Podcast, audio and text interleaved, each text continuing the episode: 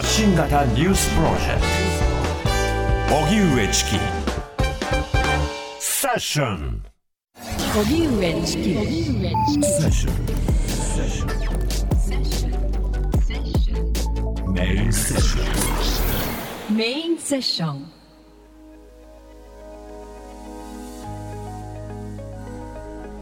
能登半島地震現地での支援はどうなっているのか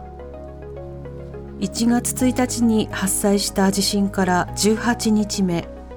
今日午後2時時点で災害関連死の14人を含む232人が犠牲となっています。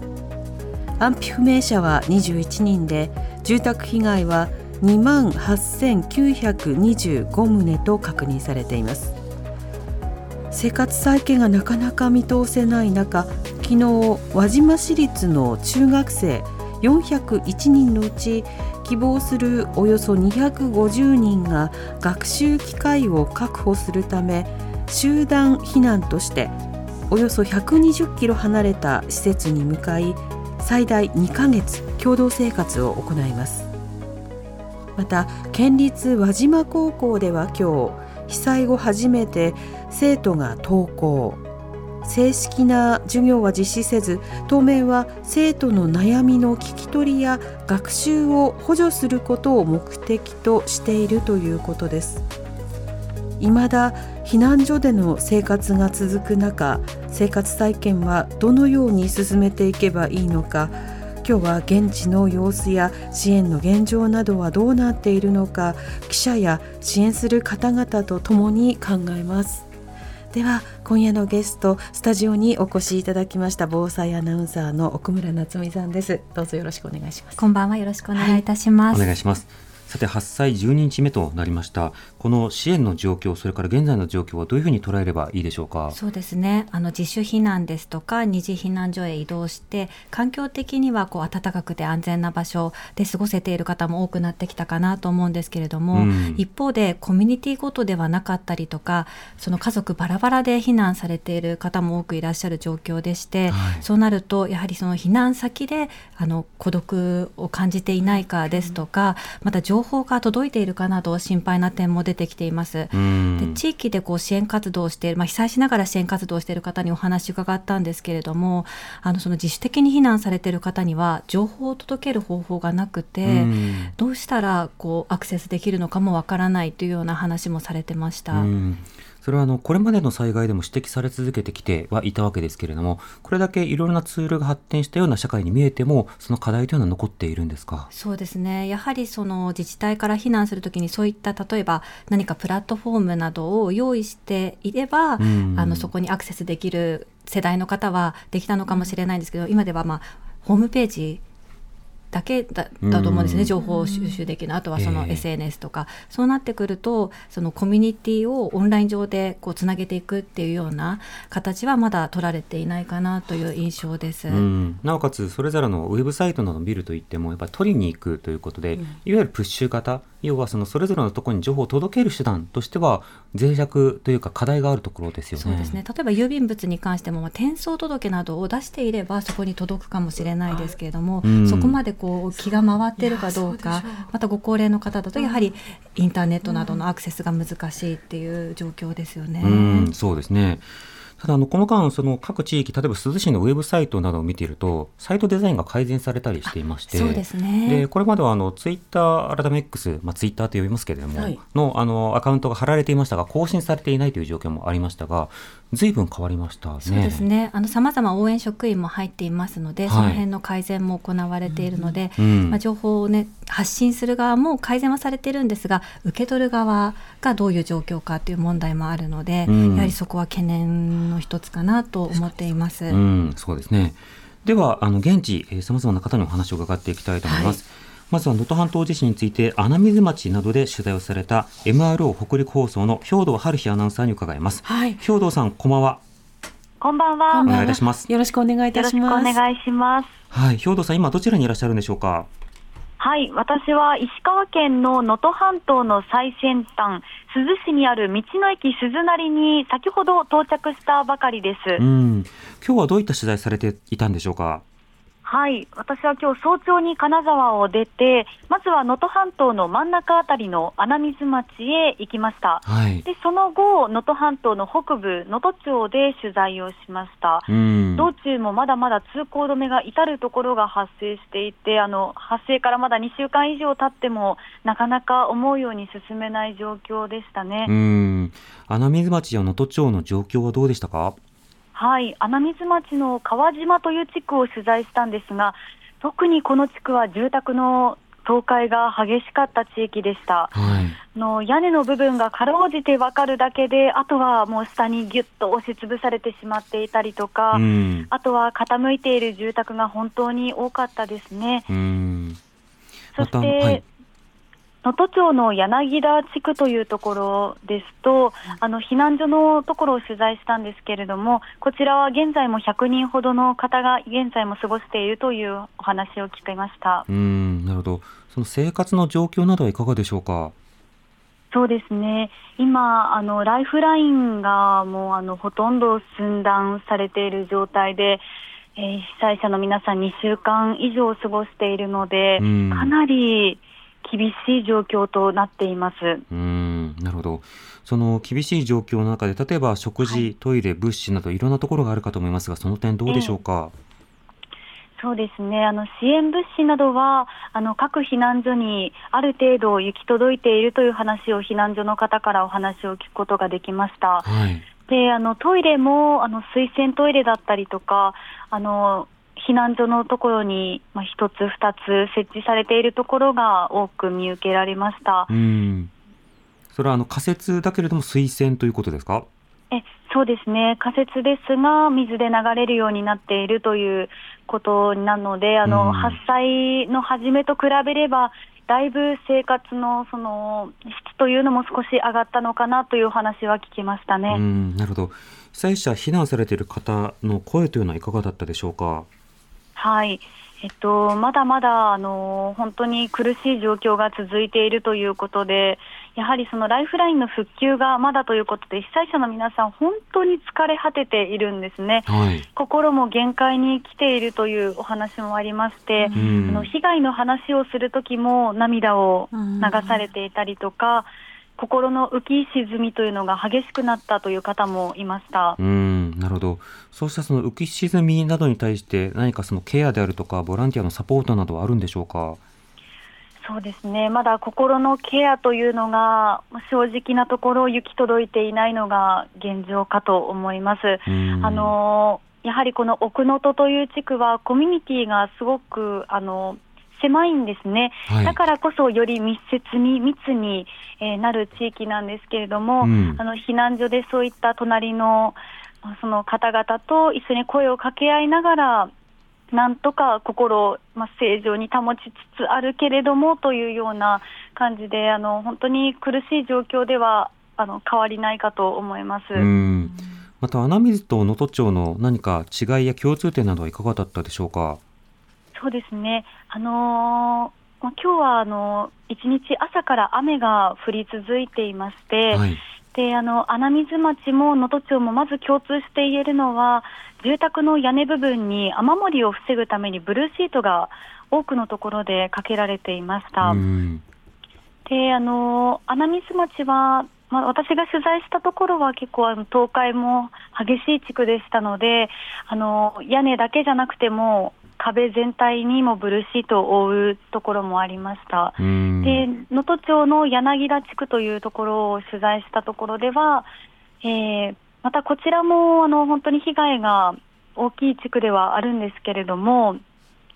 やっぱりなかなかその目に見えないような溝、なかなか気づきにくいような大きな溝だったり亀裂というのがたくさんある場所でもありました。うんもう今真っ暗ですので、特に電気も行き届いていないので、あのどこに溝があるかというのがわからないんですね。うんそれがすごく怖いですね。うん。移動などにも本当に支障が出てくるということですか？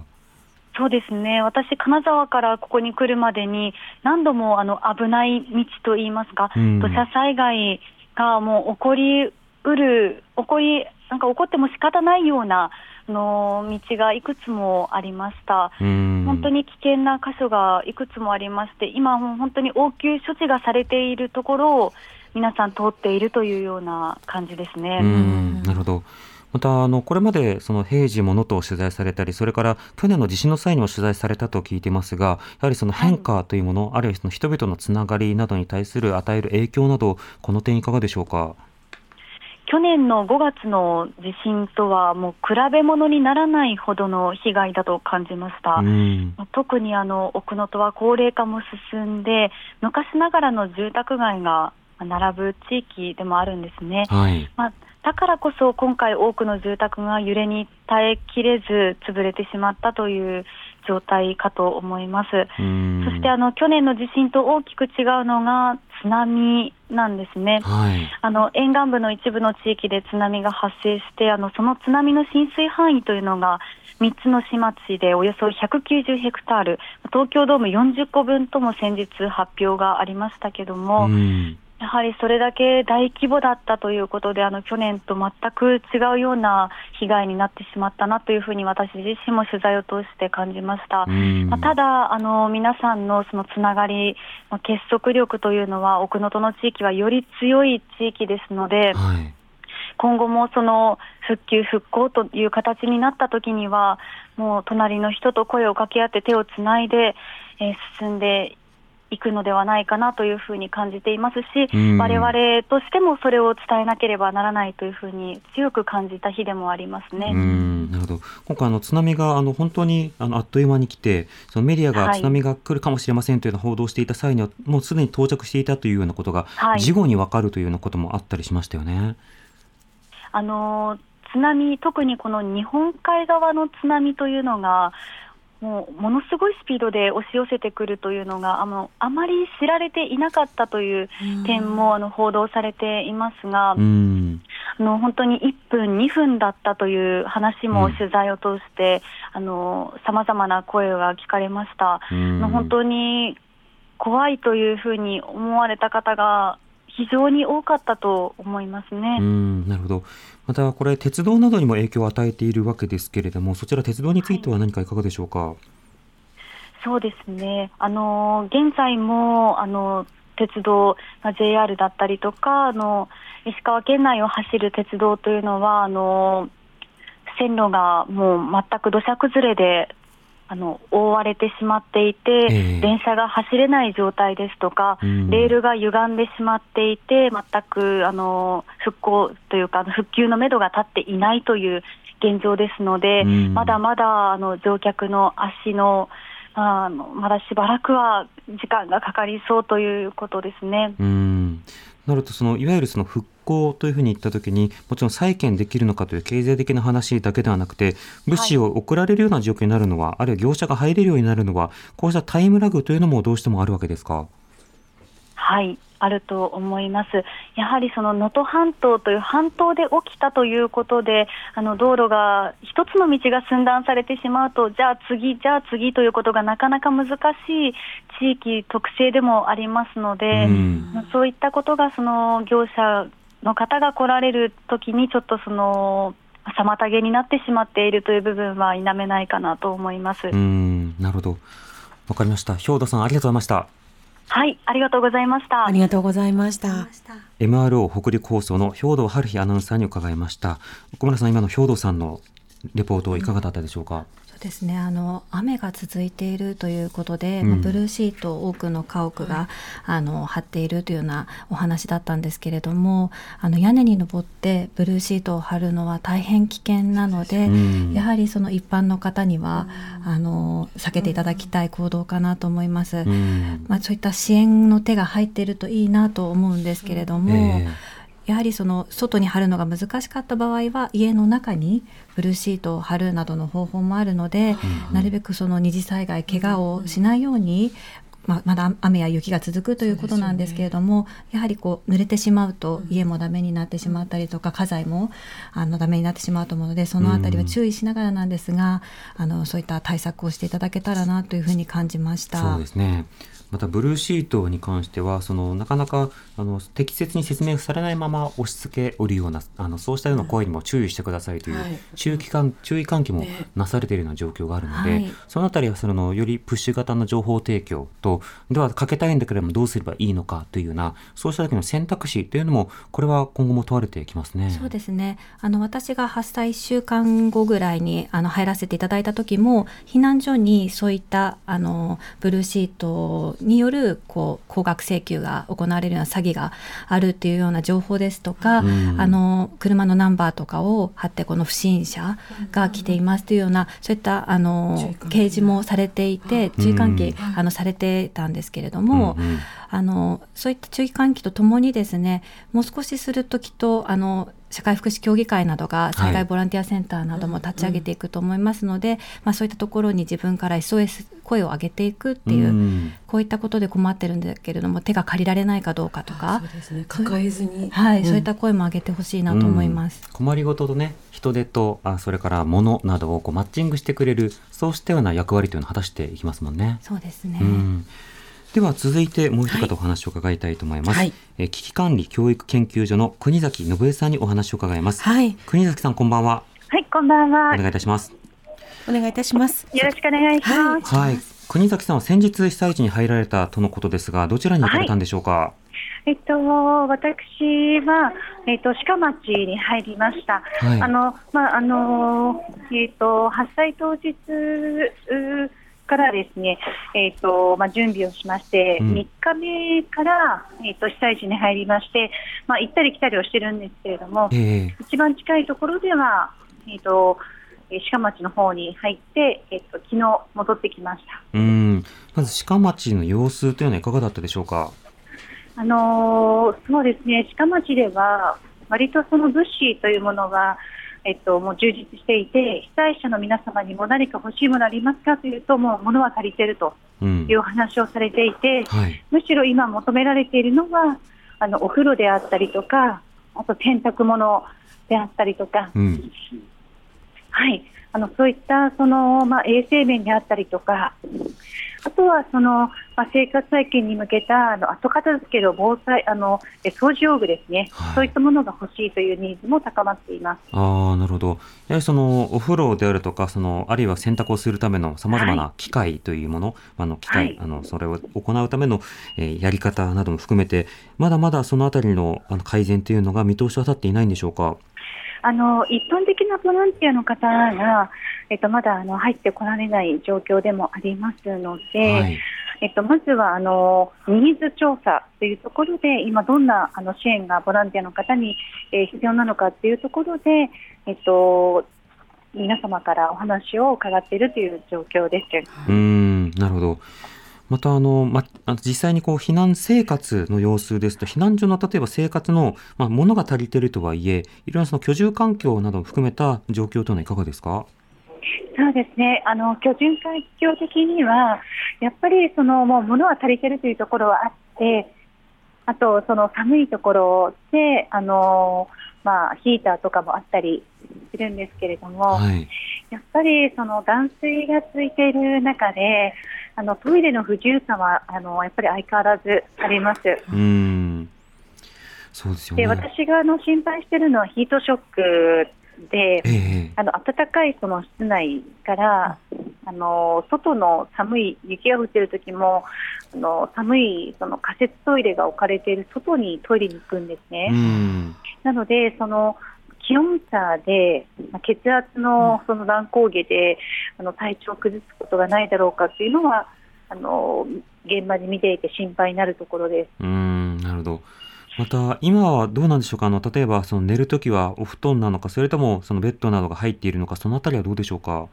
そうですね。今あの、希望を聞いておりまして、あのやっぱりベッドがいいという方はベッドを導入されてますし、うん、あのまあ、むしろそのペットを連れてる方は、はい。ベッドだと寝てる時にペットが落ちてしまうと怖いので、うん。まあ、そのまま床でいいというように、それぞれその、えっ、と、まあ、ご希望を聞いて、それに沿うような形にしています。うん。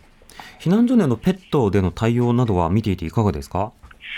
あの割とですね、まあ、あの自己判断といいますか、はい。えっとまあ、例えばペットがあの泣いたりしてあのその鳴き声がうるさいのをあの周りの方に気兼ねして車中泊で、あの自主的にあの、えーまあ、そういった生活をされてたりとか避難所から離れたりという方もやっぱりいらっしゃいます。うん。で一方であのいらっしゃる方はもうあの割と避難者の方々があのペットあの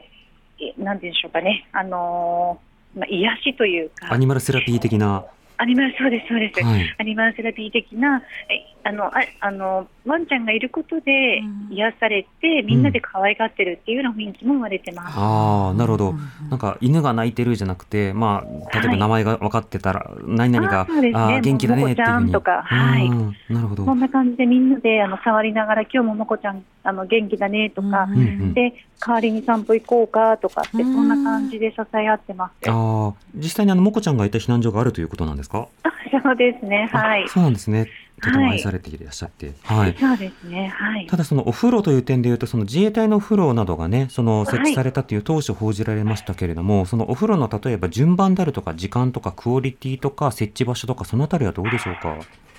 割とやはりその、まあ、立地的にも人が集まる大きな避難所にあの設置される傾向があります。はいであのまあ、時間もですね、まあ、当初あの決められた時間よりも、まあ、この時間の方が使いやすいということで、まあ、柔軟にですねその、えー、と受けあの入れる時間を柔軟に変更してもらったりとかっていうこともしていいます。うんなるほど、はい、でしかも入った方にお聞きすると、もう本当に立派なお風呂でありがたいということでした。うーん実際そのお風呂はあの大きめの避難所に設置されるということですけれども離れた方というのはどういうふうに利用されてるんですか？あのお風呂への送迎というサービスも展開をしておりまして、はいあの車が使えない方もお風呂入れるようにしています。ただ、一番の問題は福祉あの避難所にいらっしゃる方々で、うん。実はあの今もなおですねお風呂に入れてないんですね。はい。で県や国にあの訪問入浴サービス、ということであの希望していても、まあ、3日経っても4日経っても、あの音沙汰がないというかはい。その派遣されてないという状況です。うん。でまあ、それを受けて私の方でその民間であのお風呂のあのサービスをしてサービスをして提供してくださる方を探して今あのなかなか探すの難しいんですけれども、うん。あのあの一般のその民間の方々も日頃のサービスではい。もうすでにあの活動が決まっている中で、うん。あの一件ですねあの行ってもいいですよというところがあってそれを今日あの近町の方につないだところです。ああなるほど、まあ、日常の、ね、デイサービスなども含めていろいろあの本当に大変な状況の中で、あの支援を増やすということになるわけですがやはりそのおはい。風呂を設置すれば終わりでは当然なくその入浴支援の場所、場合ですと、まあ、例えば車椅子の方がそのまま入れる形なのかそれとも入浴解除をするのかなど、この入浴支援は本当に人ごとにもまた対応も異なってきますよね。この点どうでしょうそかうですね。あの機械浴のその機械の操作うん。をやっぱりあの知るっていうことも大事ですし、はい。またそのえっとまあそのままあの入っていただくためには看護師さんと介助士さんが2名必要というようなあのうん。人員の問題もあります。なので、まあ、そこをあの両方ですね、お風呂というハードと、それから人というソフト、両方セットで、えっと、対応しないとお風呂には入れないという厳しい状況にはあります。うんなるほど。で、床ずれであったりとか、やはい。っぱりそのお風呂が入れないことで、あの皮膚疾患とか、うん。まあ、そういったあの面のあの心配もありますので、うん。いち早くそのあの福祉避難所にいらっしゃる方々あの数百名いらっしゃるんですけれども、はいお風呂に今も入れてないんですね。うんなのでそういった方々のお風呂の支援をしたいなと思っています。うんなるほどこれも要は18日間の間一度も入れてないということですか？あ、そうです。うーん今年になってから一度も入ってない方がそれだけいらっしゃるということですよね。はい、なので、もしリスナーをの方でですね、はい、このあの内容を聞いてあの、例えば事業者さんで、うちだったら、1日だったら出せるよ、でも結構なので、うん、あのそういったそのご支援をいただける方は、あの危機管理教育研究所の国崎までご連絡いただけると非常にありがたいです。うん、まあ、例えばメーカーさんとかね、その利用が分かる方とか、解除の方とか、まあ、もちろんそれが一つだけということでは不十分なところ、一つだけというのは、やっぱり今お話があったように、機械と操作できる方と解除できる方が、まあ、あの一体となることが必要になってくるわけですので、そうしたのことを改善することが必要になるわけですね。はい。うんその他あの、例えばそのお子さんであるとか、それから支援されている方々、こうした方々の様子というのはいかがでしょうか？あのまあ、お子さんというと割と小さい方をイメージされると思うんですけれども、はい、あのやっぱり小学生の方とか中学生の、まあ、方もたくさんいらっしゃって、うん、であのそういった方々はもう何もすることがないので、はい、あのやっぱり勉強する集中して勉強するスペースもないので、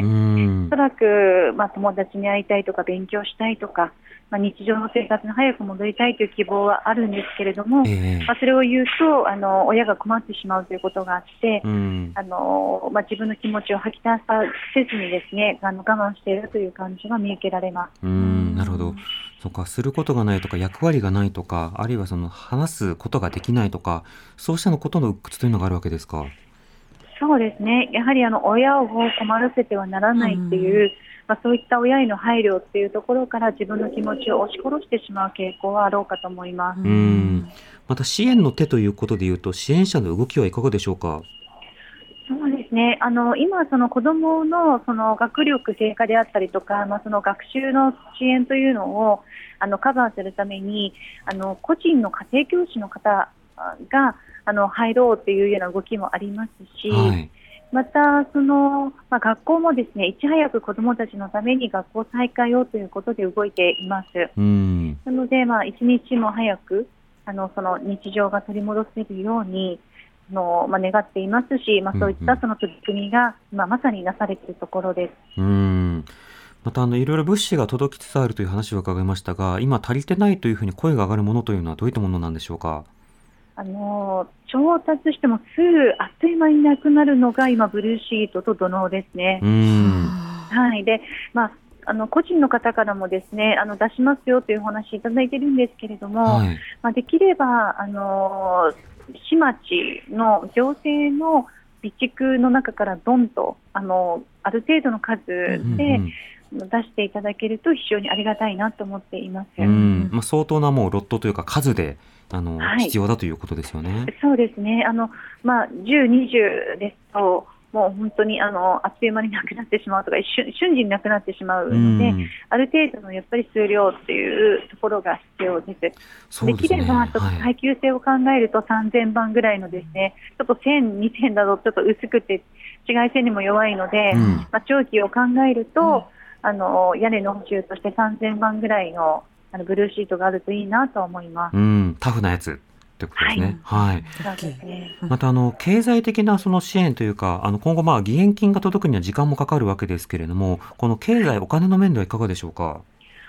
そうですね、あの今のところあの、お金がかかるのはランドリーぐらいなんですね、お風呂も今、無料で入れますし、はい、食事もあの、まあ、避難所とかあの在宅の方も取りに来れば食べられるという状況で、またあの必要なものも物資としてありますが、うん、まあ、なんといってもお金がかかるのがランドリーなんですね。うん、で4時間、まあ、あの列に並んで2時間。で洗濯から、えー、その乾燥までが2時間ということで、ランドリーに4時間ぐらいかけていらっしゃるんです。はい、でまあ、そういった、まあ、それでもやっぱり待ってでも選択したいということで、えー、でまあ、それはやっぱり優勝なので、優勝というかあのお金かかるので、はい、多分その費用はかなりかかってるかと思います。しかもそこに行くまでの移動時間も含めると4時間以上かかるということになるわけですか？はい、確かにそうですね。かかってると思います。もう一日、ね、えっ、ー、ともう日中はあの洗濯で潰れてしまうというような感じかと思います。で帰りにちょこっと買い物をして帰るとか。うんはい、なるほど。となるともう洗濯に行って帰ってであとはその食事などを確保してってなるとそれだけでも、はい、もう一日あっという間に、ということになってしまうわけですか？そうですね。はい。なので今あの私はあのあの移動ランドリー車をあの運営しているところに電話をしまして。はいその被災地にそのランドリー車を持ってきてくれないかというお願いをしてるんですけれども、もともと園や学校のですねあのそういったその施設でのカーテンのあの選択っていうものを担っていらっしゃるので、はい、まあ、3月いっぱいは難しい、3月以降だったらなんとかいけるんだけど、気持ちはあっても協力できませんというような、そういった状況にあって、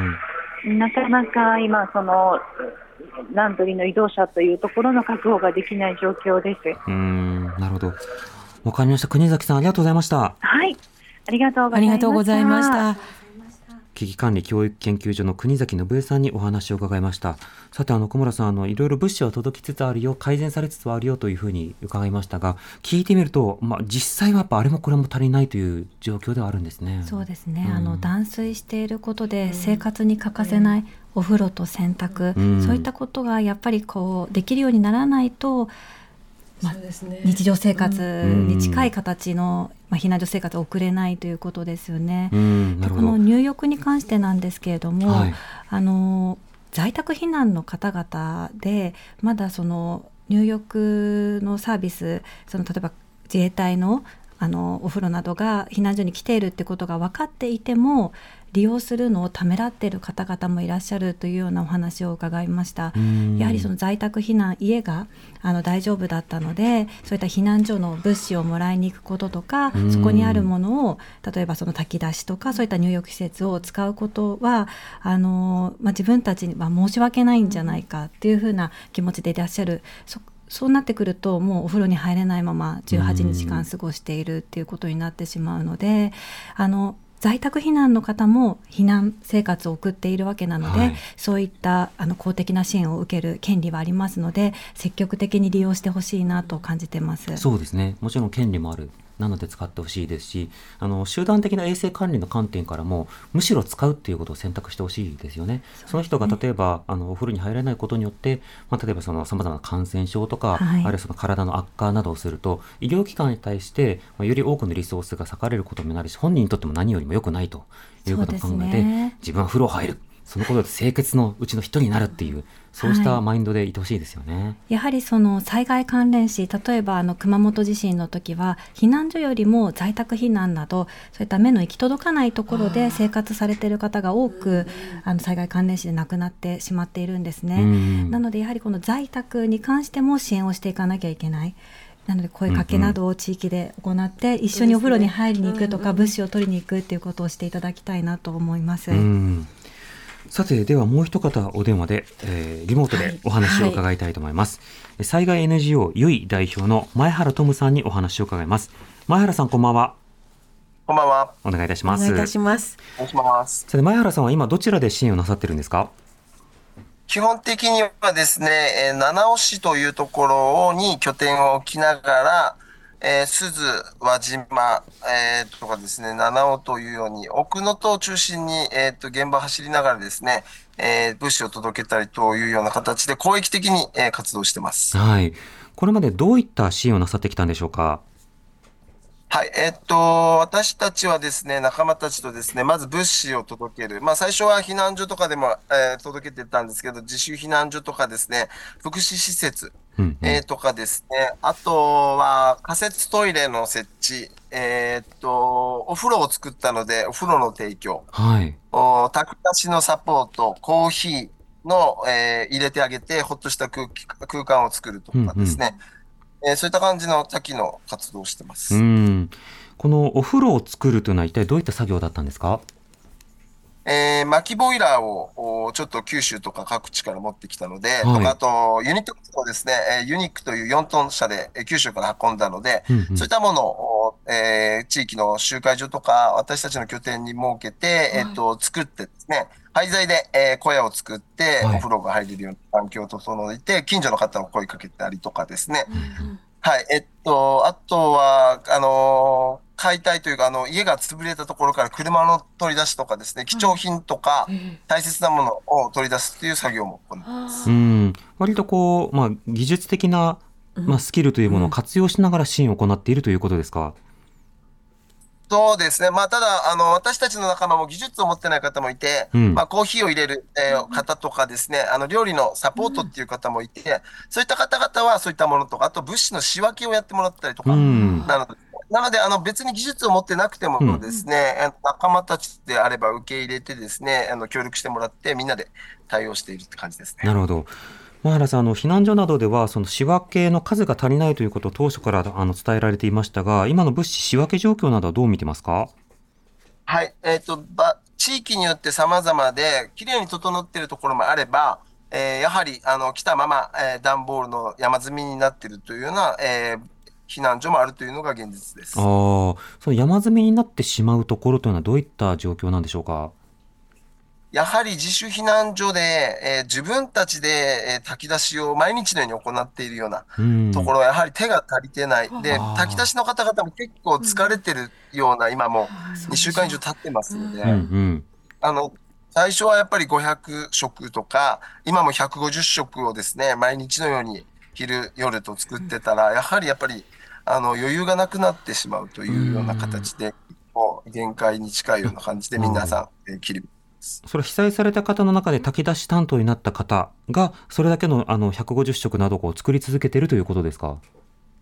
はい。なので私たち、あその方はまあ給食センターの方だったりとか、あとそういった食に関する方が、えー、地域の中にいたときはそれで頑張って作ってるんですが、なので少しでも休んでもらえればと思って私たちも、えー、スタッフをですね、2、3人、えー、そこに入ってもらって手元というかですね、ちょっと作業を楽にするという、その時にちょっとした洋服が欲しいとか、えー、そういったものを事前に聞いといてですね、2、3日に1回、えー、そこに届けながら手伝いをするというような形で、サポートしてます。なるほど。確かにずっと動きっぱなしであの一度も休日を取っていないというような方もいそうですが、この点どうでしょうか？はい、えっと、多分休めないというのが現実じゃないかなと思います。うん、場合によって、うん、地域、場所によりますけど。うん、そうですよね。その中でそのコーヒーなどをこう提供する、これあの東日本大震災でもね、そのお茶っ子などを、うん、あの避難所であるとか仮設住宅などで開くっていうことをされたりしていましたが、はい、コーヒーなど評判とか反応というのは前原さんいかがですか？やはりそういったほっとした時間がなかったから嬉しかったっていうのとかですね。あとは、私たち仲間はですね、鈴とかですね、えー、本当にお風呂が入れないようなところで足湯を行ったりとかですね。うんうんうん、体がはい。で、それだけでもやっぱ寝れたりとかするらしくてですね。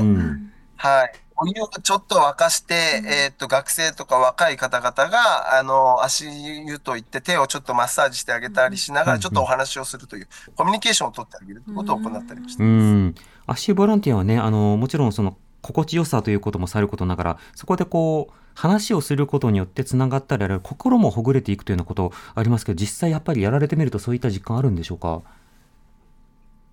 そうですね。やっぱりあの、私いつも思ってるんですが、あの、災害ボランティアというのは、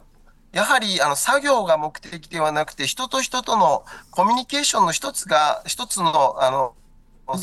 なんだろう、手法だと思ってるんですね。うんうん、なのでそういった意味では、今回災害が起きて、なかなかボランティアの人たちとの姿と触れ合えてないというのは、やっぱり辛いと思います。うん、そういった意味では、足湯とか、炊き出しとか、様々なボランティアの形で、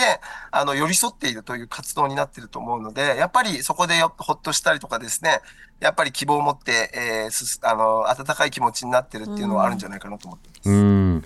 また今様々な支援をしている中で足りないもの、この変化であるとか現状についてはいかがでしょうか？そうですね。あの、行政の方々も、えー、一生懸命様々な政策をして行っていると思うんですが、今、1.5避難とかですね、はい、えー、二次避難という、あの、金沢の方に、えっ、ー、と、避難さしている方もいますが、えー、まだまだですね、やはり、えー、避難されてない方もいる。避難所の改善もやっぱりまだまだ滞っているところと、あとは1.5避難所の中でも、やっぱ高齢者の方々が結構多くいます。やっぱそういったところで、最初は奥能登のあたりとか中能登のあたりの被害が大変だったんですが、避難したことによって金沢でも人があの必要になっているというような形で、うんうん、なんか被害が広がっているというような印象を思います。要支援所のようなところ、支援スポットがもっともっと拡大している現状をどうするかということですか？そうですね。まあ、そういったこととか、あとはですね、あの、いまだに避難所でお弁当が届いてないんですよ。はい、今まで被災地だったら、コンビニエンスストアの弁当とかですね、届いてたんですけど、今まだ、あの、おにぎりだったり、パンだったりっていうような中で、まあ、インスタントでどうにか食べてるっていう、やはり健康状態、食生活が本当にちょっと、あの厳しい状態かなっていうので危惧してます。じゃお野菜とかお肉のなどがなかなか食べられてないという方もいらっしゃるわけですか？炊き出し以外で炊き出しで来た時は食べれたりするんですね、うん、で場所によってはスーパーとかお店がですね再開してます、うんうん、ですが料理をする場がなかったり、うん、お水がないという状態なので、うん、なので私たちは足りない時はもうスーパーで買います。例えばですが、あの、お肉がですね、賞味期限が切れそうになって半額になってたりするんですよ。はいはい。物流は来てるけど、作るところがないので、売れないので、それを私は購入して、そのまま避難所に届けて、作ってもらって出すという、なので、地産地消じゃないんですけど、それで、あの、廃棄が減れ減ればですね、あの、お店の方々も助かるというのもあったので、ちょっと買わせてもらって、お届けしたりはしました。うん、なるほど。あと今、避難所などでもその感染症が広がっているということで、あの非常にこう、まあ、対処が必要だということです。この点、実感はいかがでしょうか？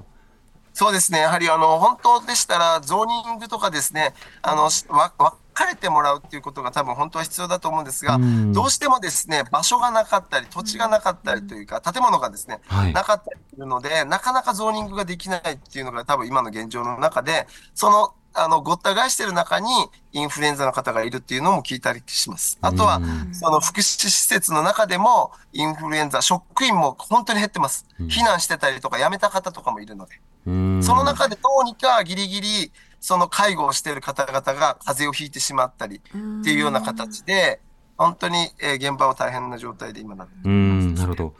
また、情報不足、まあ、現地の方々がなかなか情報を持つ方とそうでない方の格差というものはかねてから指摘されていましたが、例えばこの点、あの、よく聞かれることであるとか、こんな情報ないって聞かれることなど、今でもあったりするんでしょうか？やはりあのスーパーとかが街中は開き始めてはいるんですが、例えば山奥の方とか、うん、ちょっと離れてる方では、なかなかやっぱり出てこれなかったりするので、うん、その情報がやっぱ届かないっていうのはあると、特に高齢化率の高い地域なので、スマートフォンを使う、まあ、電波の状態はだいぶ良くなりました。はい、ですが、その高齢者の方々はもともと情報弱者というか、なかなか自分からキャッチすることが難しい。そういった意味では、もしかしたらですけど、チラシとか新聞ボランティアみたいな、地域の情報をアナログで伝えてあげるっていうボランティアも、最近は必要なんじゃないかなとちょっと思ったりはしてます。あの他の地域などではね、例えば災害 FM とか、あるいは地方紙のような格好、まあ、回覧板のようなものとか、いろんな対策をこう考えてきたりするところはあるわけですが、それも含めて、やっぱりこれ、ライフラインか道路など、こうしたものが改善されているとなかなかそれを周知するというのも難しそうですが、この点どうでしょうか？そうですね。やはり、あの、今、えっと、行政職員の方々も被災地ではやっぱり被災者なんですね。うん、避難所から、えっと、通ってたりとかする中で対応してるっていうので、本当にやっぱ多分余力がないというか、あそれは、あの、体もそうですが、頭というか考える力も、やはり多分厳しい状態になっていると。そこでやっぱりどうにか、えっと、あの、行政の方からのサービスで、あの、えっと、サポートで入ってきてはいるんですが、はい、まだまだやっぱり、インフラが整ってないのと、宿泊場所がないっていうのもあって、うん、たくさんの方々が応援で入れないっていうのが現状なんですね。うんうん、で最近はなので今、えっと、地域の中で避難所の中にもいて、体を動かせる方、地元の中でボランティアを募集できないかっていう、うん、なんか発想とかお話が出てきているところもあります。うん確かにボランティアっていうのはまずはその広域に訪ねるよりはまず近隣から、え訪ねて、えそこからまあ集めていく集まっていただくというようなこともあったりしますが自治体によってそれらがまあスタートし始めているという状況でもあるわけですか？まだまだそこまでと。今は自発的に炊き出しをしてくれた年配の方とかおばちゃんとか、うん、えっ、ー、と、運営している、避難所を運営している人たちなんですが、うん、もう少し呼びかければきっと若い方とか何か、えー、やれないかなって思ってる人たちはいるのかなとは思うので、うん、まだ動き出してはいないんですが、呼びかけていくっていう動きが、えー、生まれたらいいなと思ってはいます。さて、前原さん、この災害 NGO よい今後の支援の予定や、えー、今後の計画などはどうでしょうか？はい。えっ、ー、と、私たちゆいとしては、様々な団体と連携しながらですね、えー、前線で頑張っている仲間たちに物資を届けたり、えっ、ー、と、自主避難所のところに物を届けたり、食をサポートしたりとかですね、今、えー、モデル的に自分の拠点にですが、お風呂を作りました。えー、あったかい、えー、お風呂をですね、少しずつ作ってあげたりとか、うん、あとはですね、洗濯ができない。なので、ただ湧き水が出るので、水中ポンプと農業用タンクで、えー、お水を使って洗濯ができるようにするコインランドリーみたいなものを自治体単位でちっちゃく作っていけばですね、はい、えっと、洗濯物もできるって少しずつですけど環境を整えていく。多分水が出るまでまだまだ時間がかかるような気がしますので、地域の資源を使い、地域の方々でどうにか回していけるような仕組みを一緒になって作っていきたいなとは思ってます。うん、なるほど。当然こういった活動を行うためには、その NGO そのものに対する支援というのも必要ですよね。うん、そうですね。やっぱり活動しながら私たちは拠点を整備してます。うん、それがやっぱり最初は本当に難しかったです。うん、場所を探し、えっ、と、環境を整えて、ですね、車を探すのも大変なんですよ。レンタカーも取れなかったり。普段だったらスーパーハウスというコンテナを借りてきて設置するんですけど、この石川県では見つからないわけです。そうなると遠くから探しに行かないといけないので、スタッフが走っていくわけですよ。その分私たちの手が足りなくなったりとかするので、そういった意味では、例えば行政とか様々なところが支援者たちの拠点を整備してもらえれば、私たちは前線で頑張れるんですけど、やはりそころができなかったり、するのがあるのがちょっと現場では苦しいところですね。なるほど。でいろんな方に当然ながら現場の NG を支援してほしいのと同様に、うん、あの同じくそのまあ行政などにも今言ったようなさまざまなあの支援側のニーズというものもさらにこう拡充していくヒアリングをしてほしいということですか？そうですね。やはり今回の大きな災害は、やはり行政と、やっぱ民間と、様々な関係機関が一緒になって考えるところから、一緒になって連携していくことがすごい重要じゃないかなと思ってます。どうしても現場の方に行くと、ボランティアですよねっていうスタイルの中で私たちは一個一個の成功体験を作っていきながら関係性を作ることが多いんですが、なので、まあ、今まで30カ所以上、13年ずっと活動してきたんですけど、やはりうまくですね、最初の方からうまく入ればですね、様々なこと私たちの経験とかもサポートできるかなとは思ってるんですが、関係づくりがやっぱり時間かかっているところもあるっていうのが現実です。その場合、その行政のここと連携している団体が派遣されますっていうような格好とか、協力してますって格好だと、随分とその浸透や所属も変わってきそうですもんね。そうですね。また、応援で入っている行政の方にもそこら辺を周知しないとですね、うん、応援している人たちがコロコロ変わってしまう状態があるので、はい、毎回そこから、あの、信頼関係とか、挨拶になっちゃうという、引き継ぎがないんですけど、その、そこがやっぱりちょっと難しい。これは過去の災害もそうですね。うんうん、そうですね。わかりました。前原さん、ありがとうございました。ありがとうございました。はい、ありがとうございました。災害 NGO ゆい代表の前原智さんにお話を伺いました、まあ、行政支援でいろんな職員の方が入る、でその方々をローテーションで変えなくてはいけない、うん、だからそのあたりで長く行ってねっていうこともなかなか難しいというのは前提にある中でこの引き継ぎの難しさであるとか、顔合わせの難しさなど合議体とか、まあ、持続的な関わりをどうしていくのかこういった課題も見えてきますね。そうですね毎回あのその被災地で行われているそのボランティア NPO ですとかそういった団体によるボランティアの力がすごく大きいっていうのはもうあの皆さんも感じていらっしゃると思うんですけど、やはりそれがしっかりこう公的なものと結びついていないっていうのがこの日本の課題でもあるかなと思ってます。あの他国ではそういったところでしっかりその NPO と国が連携して支援をするというような体制を組んでいるところもあるので、えー、日本でもそういう仕組みができるといいなと思っています。そうですね。またあの例えばその県内でコンテナなど確保しようとしたらなかったとか、自治体によってもそのリソースの差があったり、あるいはその地元自治体のに存在する NGO などと連携したいとなったときに、そこのどういった NGO があるのかというものの、これまた地域差もありますもんね。そうですね。平時からの連携も大事ですが、こういったまあ高齢の方が多い地域だとなかなかそういった人手がもともと少ない、うん、またあの訪問入浴者に関してももともと少なかったりする。そういった平時から少ないものが災害時より必要になってくる、うん、なのでなかなかこう入手しづらいっていう状況が生まれてしまうんだろうなと感じます。そうですね。そして例えばあの食料などについてはみんなこれが必要だよねっていうことでだっとこうローラー作戦でいけるところもあるところはあるんですが一方で難しいのがここにはお風呂が足りませんとか、うん、ここにはこういった車椅子の方がいらっしゃいますっていう個別ニーズに対して速やかにこう対応する。そうしたフェーーズに移行しなくてはいけないんだけれどもインフラと人手の不足といろんなところが今でも目詰まりを生んでいるというのがよくわかりますよね。そうですねなのでその、まあ、二次避難っていう形をとっていますけれども、うん、もう少しその例えばコミュニティごとにあの、まあ、昔、ね、あの全村避難あの新潟地震の時にありましたけれども、えー、そういった形であの避難をするっていうような選択もあのあっていいんじゃないかなというふうに感じました。やっぱりこう物資を届けるのが難しいエリアなので、はい、もうあのエリアごと避難をするそういった取り組みあの動いているような自治体もあるんですけれどもまだまだ実現していないということなので、そういったことも選択肢の一つとしてあっていいのかなと思います。そうですね。またあの東日本の時ももう少し広域な物資管理をした上で足りないようなところの避難所などにこうバックヤードから送り送っていくであるとか